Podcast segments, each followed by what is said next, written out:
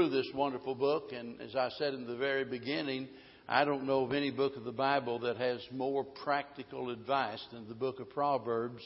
And that's why for like 40 years or something now, I've been recommending to people to use the book of Proverbs like a calendar. And every day, whatever day of the month it is, this is the third, right? Uh, so on the third, you'd read Proverbs chapter 3. On the fourth, you read Proverbs chapter 4.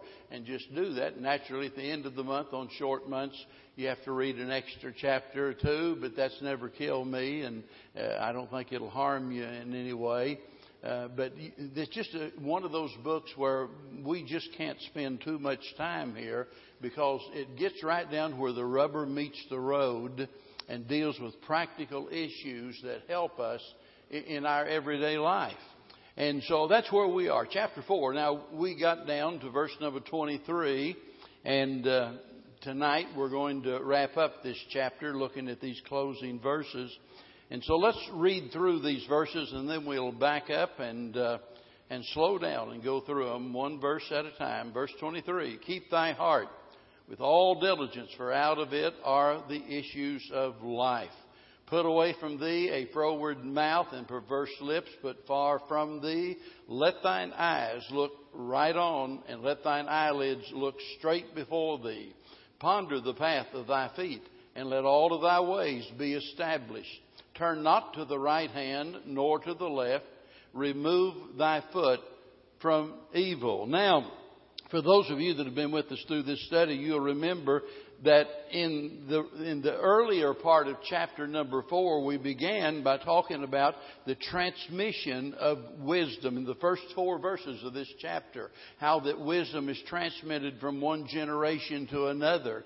And here we see pictured before us Solomon with his son and urging him to get knowledge and to get wisdom. And so there is the transmission of wisdom. And then and then in verses 5 through 10, he speaks more about the traits of wisdom, what we look for, how we identify wisdom. And then in verses 11 down through verse number 22, we see there the teachings of wisdom, the things that wisdom teaches us. Well, tonight, I'm going to call this section the treasure of wisdom. And uh, the, the text for this message has to do with the heart. And, naturally, any time that you take a text from the Bible, you have to consider it in light of the context. That is the bigger picture. And in this case, I want you to notice what Solomon said because this is going to help us to put our study in the proper context. Look at verse 4. He says, He taught me also and said unto me, Let thine heart, and here's the key now, retain my words, keep my commandments, and live. Notice to retain and keep. Now look at verse 13. We see something very similar to that. It says, Take, take fast hold of instruction and let her not go. Keep her, for she is thy life. Now look at verse 21. Let them not depart, talking about his words of instruction. Let them not depart from thine eyes. Keep them in the midst of thine heart. And, so you'll notice that he's speaking about the treasure of wisdom in the heart. And, and, and here in our text we see that it, that it's something that has to be guarded. Life, whether we're talking about physical or spiritual, is centered in the heart in Matthew chapter 12, but you don't need to turn there, but you might want to jot it down. In verse 34, Jesus said, Out of the abundance of the heart the mouth speaketh. A good man out of the treasure of his heart bringeth forth good things. And an evil man out of the evil treasure bringeth forth evil things. So wisdom is more than a matter of the head. It also permeates the heart. And there's no way I can even begin to tell you how important this section is tonight, especially verse number 23, because this is one of those verses that we could literally study for months. A preacher with the name of John Flavel back in, in well, he was born in 1630, I believe it was. And so, sometime back during that time, he wrote a book that that some have called one of the greatest books of all time. And uh, I, I'd never heard of that book until recently, and so uh, I, I pulled it up uh, on the internet and uh, and was able to read it directly off of the uh, off of the computer, and, and, and it's entitled "Keeping the Heart."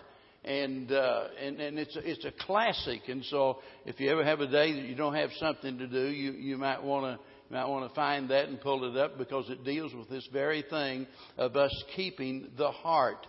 And as much as I'd like to do a detailed study like like he did on this subject, we might do that someday, but not now. Uh, we we just want to keep this as simple and short as we possibly can, and I hope it just awakens within you a desire that you'll want to investigate further. That, you know, I hope your Bible study doesn't end when our services are over. I hope it's just the beginning. And this is a study that every Christian desperately needs. So I'm going to divide this section up into two parts because it naturally divides itself into these two sections. In verse number 23, he talks about the importance of the heart. And then in the second part, beginning in verse number 24, he talks about the impulses of the heart. So we're looking at the importance of the heart and the impulses of the heart. So let's begin in verse 23. And there's two things that we see here the responsibility, which is to keep your heart, and also the reason for it. Out of it are the issues of life. So let's talk about the responsibility. And notice where the focus is. Notice he doesn't say, keep thy health. Although that's a good thing to do if you can, right? I mean, nothing wrong with that. But, he's not talking about that. Uh, and he doesn't say, keep thy wealth. Even though, you know, that'd be a good thing to do you know, save a little money. Uh, that'd be a smart thing to do. Nothing wrong with that. But he's not talking about health. He's not talking about wealth, nor is he talking about reputation. It's very important that we keep our reputation, what others think about us. That is extremely important, but he's not even talking about that. He says, keep thy heart.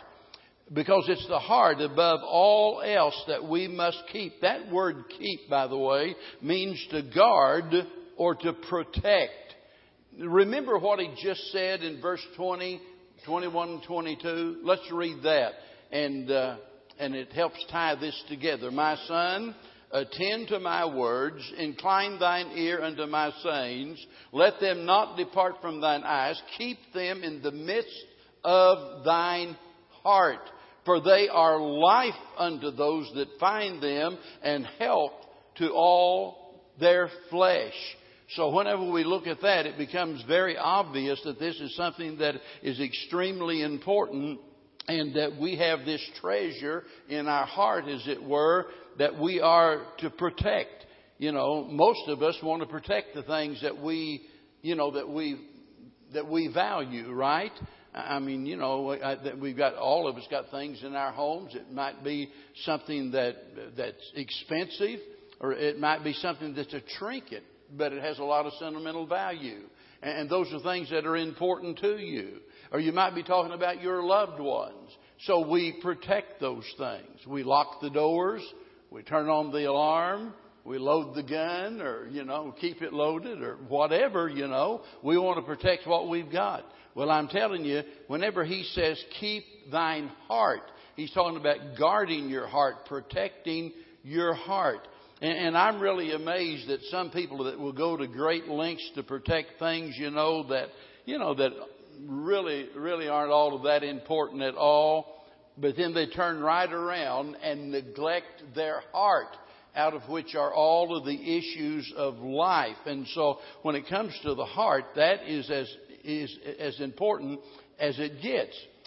But what is the heart? I mean, what's the Bible talking about when it says, keep thine heart?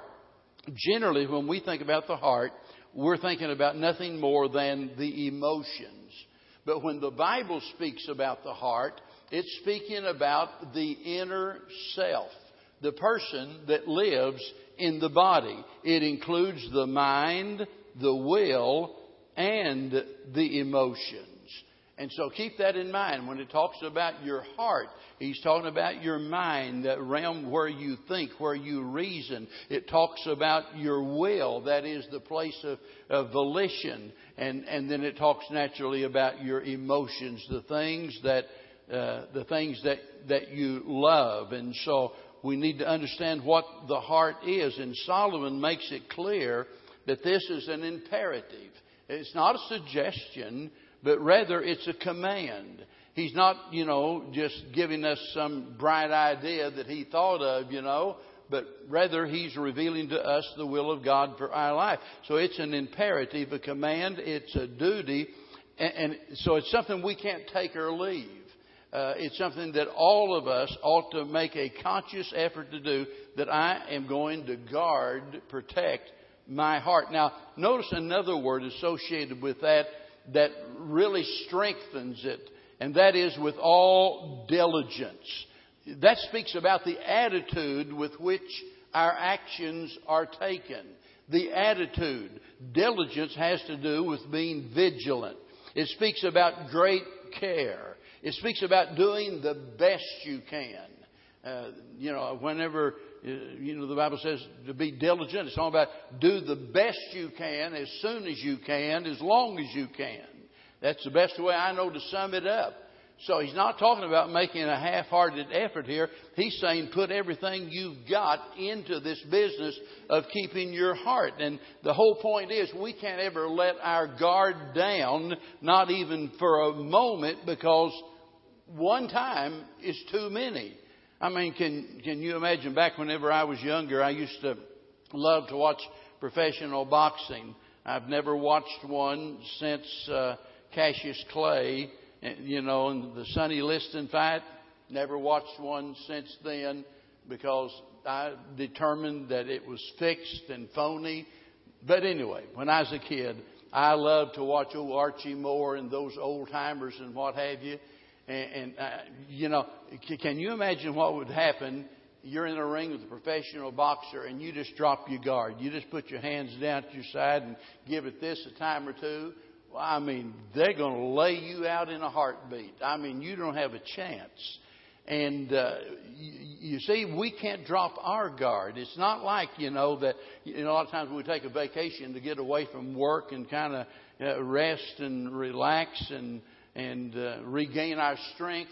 But boy, when it comes to keeping your heart, we've got to be on our toes 24 hours a day because we have numerous enemies the world, the flesh, and the devil that's dead set on destroying us, and we have to keep our hearts. So, uh, there's an old writer by the name of A.W. Pink that died several years ago. You've heard me talk quite a bit about him, and he was a brilliant man, other than he was somewhat Calvinistic in his doctrine, but other than that, he was a brilliant man, and uh, he, got he got so fed up with with the hypocrisy that he saw in Christianity that he, he and his wife spent the last years of their life. He, he quit pastoring, just resigned, and uh, went to some lonely little island, I think it was, somewhere, and spent the rest of his life basically uh, writing instead of being out on the circuit and preaching in all of the churches and things like that. And so uh, he, he wrote a book several years ago that I got a hold of, and uh, and it's all about keeping the heart. And and but but he he makes four distinct points that I'm going to mention. What does it mean to keep your heart? And, and, and, and he, he said that it means to shut out all that is opposed to God. Now think about that. Shut out everything that is opposed to God. Secondly, striving to bring it into conformity with the Word. Thirdly, to preserve it tender unto sin. That is, that we, you know, be sensitive towards sin in our life. And then fourthly, to look diligently after its cleansing. Now I know you can add a lot of things to that, But I think that was about the best summation that I had ever read, and I jotted it down many years ago and have tried to refer to it as often as I can uh, because it gets, it, you know, it just gets right to the very core and the heart of the matter, the root of the matter in regards to keeping our heart. We've got to shut out everything that's not supposed to be there. We've got to bring our heart, our mind, will, and emotions into conformity to the Word of God.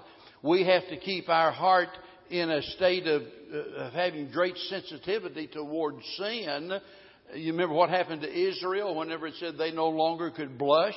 I mean, they could just flaunt their sin in the face of God and couldn't even blush. And we've got to guard our heart and protect ourselves against that.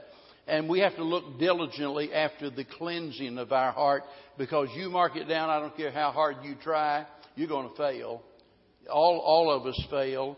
Uh, not because we want to necessarily, but because we still live in the flesh and we're weak and we're going to fail. And there ought to be a regular confession of our sins. The Bible says, speaking of Christians, by the way, 1 John 1 9, if we confess our sins, he is faithful and just to forgive us our sins and cleanse us from all unrighteousness. Notice he uses the plural there, our sins. Not our sin, but our sins. In other words, we need to name what those sins are. There's so many times we'll, you know, maybe at night time before you go to bed and you'll pray, Lord, forgive me of my, uh, of my, uh, of my sin and what have you, and we go to bed just like we've confessed everything, and we haven't we haven't confessed at all about our bad temper or our sour spirit or our you know our bitterness or our covetous spirit or our dishonesty or anything. And we need to be specific in confessing our sins. So we have this awesome responsibility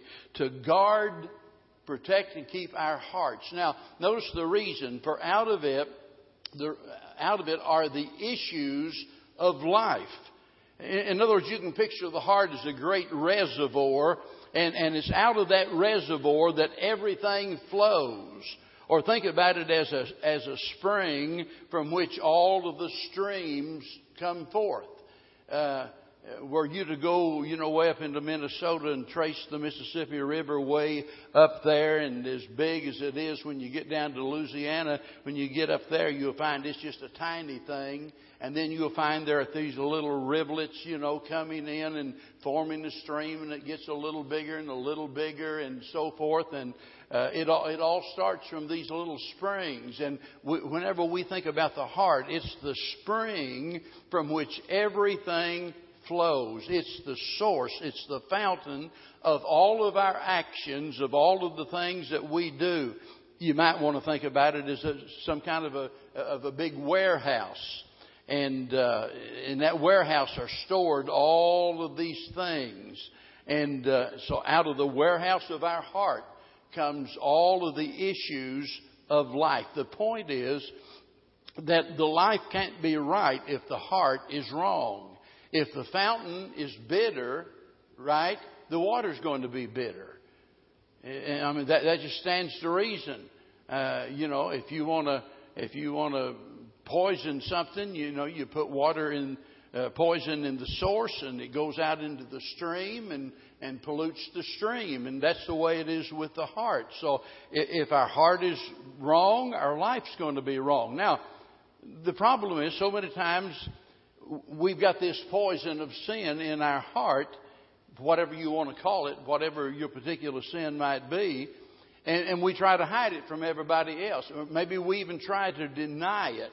Or maybe we try to excuse it by saying something like, oh, well, you know, we're all, we're just human. What do you expect? You know, nobody is perfect. And so we just try to excuse it. And a lot of times we deceive ourselves and we, you know, we hide it from other people, but we can't hide it from God. Because, you know, man looks on the outward appearance, but God looks on what? He looks on, on the heart. He, he knows what is in our heart.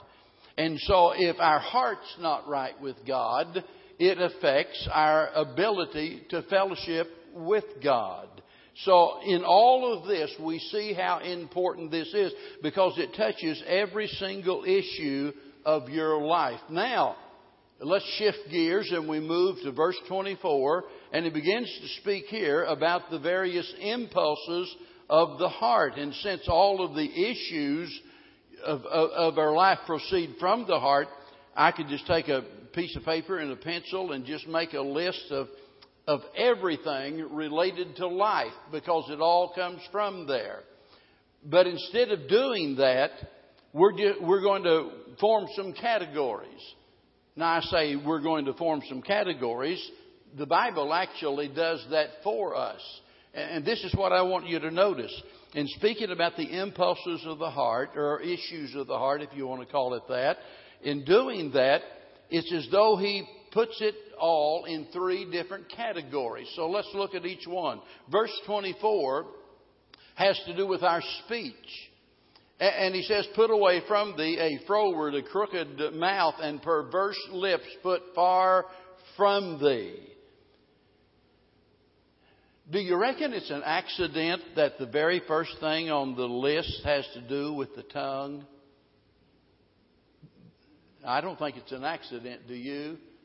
And I'm going to show you why. Turn, keep your finger there and turn over to the book of James, if you will.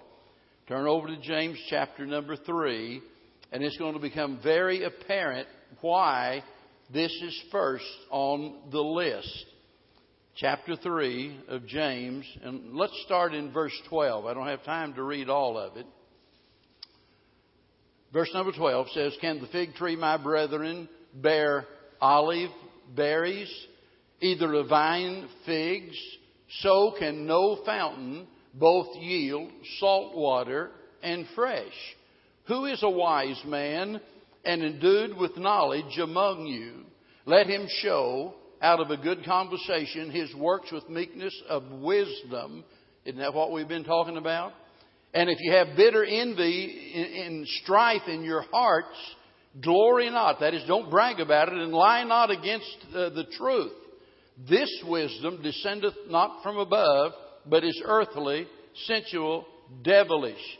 For where envying and strife is, there is confusion and every evil work. But the wisdom that is from above is first pure, and then peaceable, gentle, easy to be entreated, full of mercy and good fruits, without partiality, without hypocrisy, and the fruit of the righteousness is sown in peace of them that make peace. Now, were you to look up back earlier in here, he tells us that, that one of the signs of maturity is being able to control the tongue. He says in verse 8, the tongue can no man tame. It's an unruly evil full of deadly poison. And, and so, he, in fact, he, he says, if any man can control the tongue, he is a perfect man. Well, he doesn't mean perfect in the sense of being sinless. He's talking about somebody that is mature. The word perfect means complete or mature. And so he's talking about spiritual maturity enabling us to be able to control our tongue. You know, you hear people all of the time say, well, you know, oh, so and so has really got a good heart. I mean, I know they say things they shouldn't say, but they got a good heart. No, they don't. That's the problem. We, we, the things that we say come out of our heart. And, and, and it's a reflection of what is in our heart. The Bible says the fool uttereth all of his mind. You know, somebody says, well, I, I'm going to get them told. I'm going to tell them just what I think. Well, go ahead. You're just showing your ignorance. The Bible says a fool uttereth all of his mind. That's nothing to brag about, folks. And, and, and he says death and life are in the power of the tongue. So it, it's not an accident that the first thing that he mentions here has to do with with controlling our tongue. And if the heart is wrong, then the tongue's going to be wrong. Now look at verse 25, and we, we move here from our speech to sight. And notice what he says let thine eyes look right on, and let thine eyelids look straight before thee. What we look at affects us greatly. That was the very thing that prompted Job to make the statement. He said, I have made a covenant with mine eyes. Why then should I think upon a maid? You know, those people that have the idea that, well, you know, I can look at pornography or whatever and, and it, it's not going to affect me. It, it, it won't, it won't bother me and, and listen, I, I, there, there have been people that have said and suggested, and I'm telling you, even supposedly Christian people and even preachers that have suggested that pornography is good for a marriage to spice up a marriage. It was one of the most stupid things I ever heard in my life. I mean, it is so wrong, so sinful, just so foolish for somebody to think that they can, you know, look at that stuff and it not affect them. And Jesus made it perfectly clear in Matthew chapter number five, perfectly clear that we are accountable for what we look at. You, remember he said, well, you know, you, you've heard it said, thou shalt not commit adultery, but he said, I say unto you, whosoever looketh upon a woman with, you know, lust in his heart hath committed adultery with her already in, in his heart. Several years ago, I, I, I know a person that uh, that said, uh, and by the way, folks, I, I, sometimes I feel like a dinosaur, and, and by that I mean I, I, see, I, I, I feel like I belong in another age, way back in the Victorian age, or or, or something because we've gone brain dead when it comes to this matter of modesty today. And I know, I, I wrote an article the other day. I haven't even printed it because uh, the, the title of it is a touchy subject. B- because for some, it's like a bombshell. It is a touchy subject. It's just because people today, they, they don't want to hear anything about modesty. And I'm telling you what, I, I, you, you see some things, and sometimes it's pictures of what churches are doing, and their, you know, some of their church activities and what have you, and you look at that and you think, my Lord, uh, you know, when I was in high school, that would be pornography back then. And now they're flaunting it right out on Facebook and, and everywhere else. Well, anyway, this fella said he didn't see anything wrong with, you know, looking at women in skimpy bathing suits and in fact, he made the statement, and I, it doesn't bother me if other people look at look at my wife. You know, I think she's attractive, and it doesn't bother me if they find her attractive. He said something to the effect that that's just natural. That God made a woman's body to be admired, and you know, as long as you don't go further than that, uh, you know, uh, there's not anything wrong with that. I wonder if it would surprise you if I told you that same fellow later had several affairs. You, you, see, it does affect you. Don't you kid yourself. The things that we look at has an effect upon our heart. Wisdom causes a person to watch what they watch. Watch what you watch. Now, let me say this. This subject involves more than just looking at members of the opposite sex.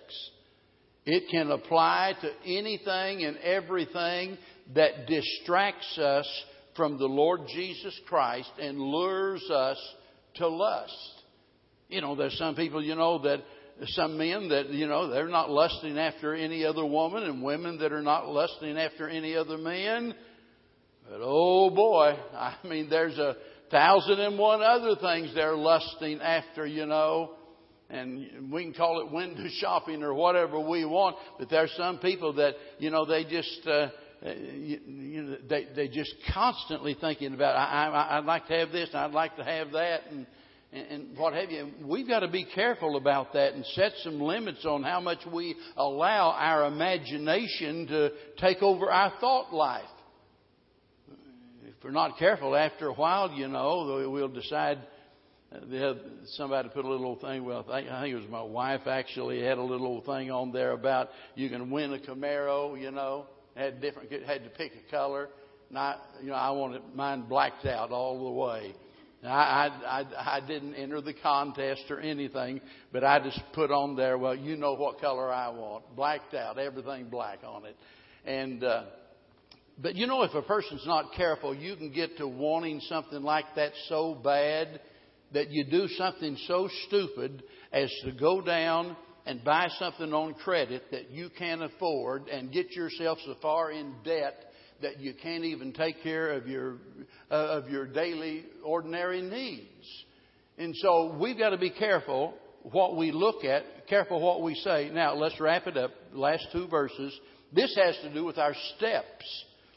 And notice what it says ponder. Ponder the path of thy feet, and let all of thy ways be established, and turn not to the right hand nor to the left, and remove thy foot from evil.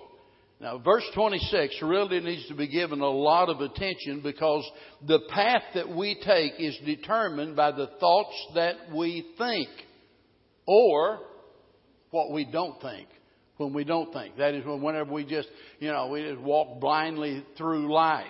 And one wrong step can lead to a lifetime of regret. I, have seen that happen over and over and over again. And I'm telling you, there are people right now at this very minute. They are suffering. They made a decision maybe a few years ago that they should shouldn't have ever made. And it, it might be, and I'm not going to try to go into detail and create some kind of a vivid scenario for you to consider, anything like that. I don't want you thinking about different people. But, but I'm telling you, they made a decision that shouldn't have been made, and now they've got to live with that the rest of their life. We've got to be careful. Notice he says ponder. That word ponder means to weigh. Whenever he talks about pondering your path, it's talking about weighing or, or to, uh, to, to, to map out and take into consideration. Look where you're stepping. Remember the old saying, you know, that if, uh, uh, he who wouldn't fall ought not to walk in slippery places. And, and that's right. You, if we're walking circumspectly like the Bible tells us to, you kind of think of a cat, you know, on top of a fence and putting one foot in front of the other. And that's why we've got to walk because every step is so very important. Now notice verse 27 because it warns us here about not going astray and, and it's interesting, he says, don't go astray. Notice, neither to the right hand nor to the left. In other words, don't get off the proper path in any direction.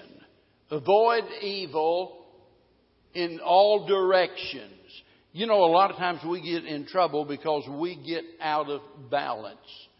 In other words, we, we go to such great care to not get in the ditch on the left hand side of the road that we go to the extreme and we get in the ditch on the right side of the road. I was just talking about modesty a minute ago. And, and there are those that, you know, in trying to stay out of that ditch of immodesty, they've got over here in the ditch of legalism. You see what I'm saying? And, and, and, and God wants us on the straight and narrow way. Straight is the gate, narrow is the way. And, and so the guarding of our heart ought to be the constant, the constant work of each and every Christian because every step we take, and remember, every word we speak has an effect. Everything that we look at, what we set our uh, affections upon is going to affect us. It'll turn our heart away from the Lord. And after a while, we'll be lusting, coveting after things that we don't have any business having. And then what happens? Then, then we get off, off the proper path. Don't go astray to the right hand, nor to the left hand. Stay on the straight and the narrow way, but it all starts with the heart. And, and so, in everything that you and I do, we have to take into consideration what's going on within our heart. And, and we ought to examine our hearts in the light of God's Word. And if there's anything there, of course, that's, you know, unseemly, anything unbecoming of a Christian, we need, we need, to, we need to confess it and make it right with God because it has consequences down the road somewhere sooner or later. Didn't the Bible say we reap what we sow? Absolutely. We always reap what we sow. And that's true whether it's good or whether it's bad. So I hope tonight that we've said something, give you something to think about, and, throughout the week that you'll give more thought to this matter of keeping the heart, because out of it are the issues of life. Lord willing, next week.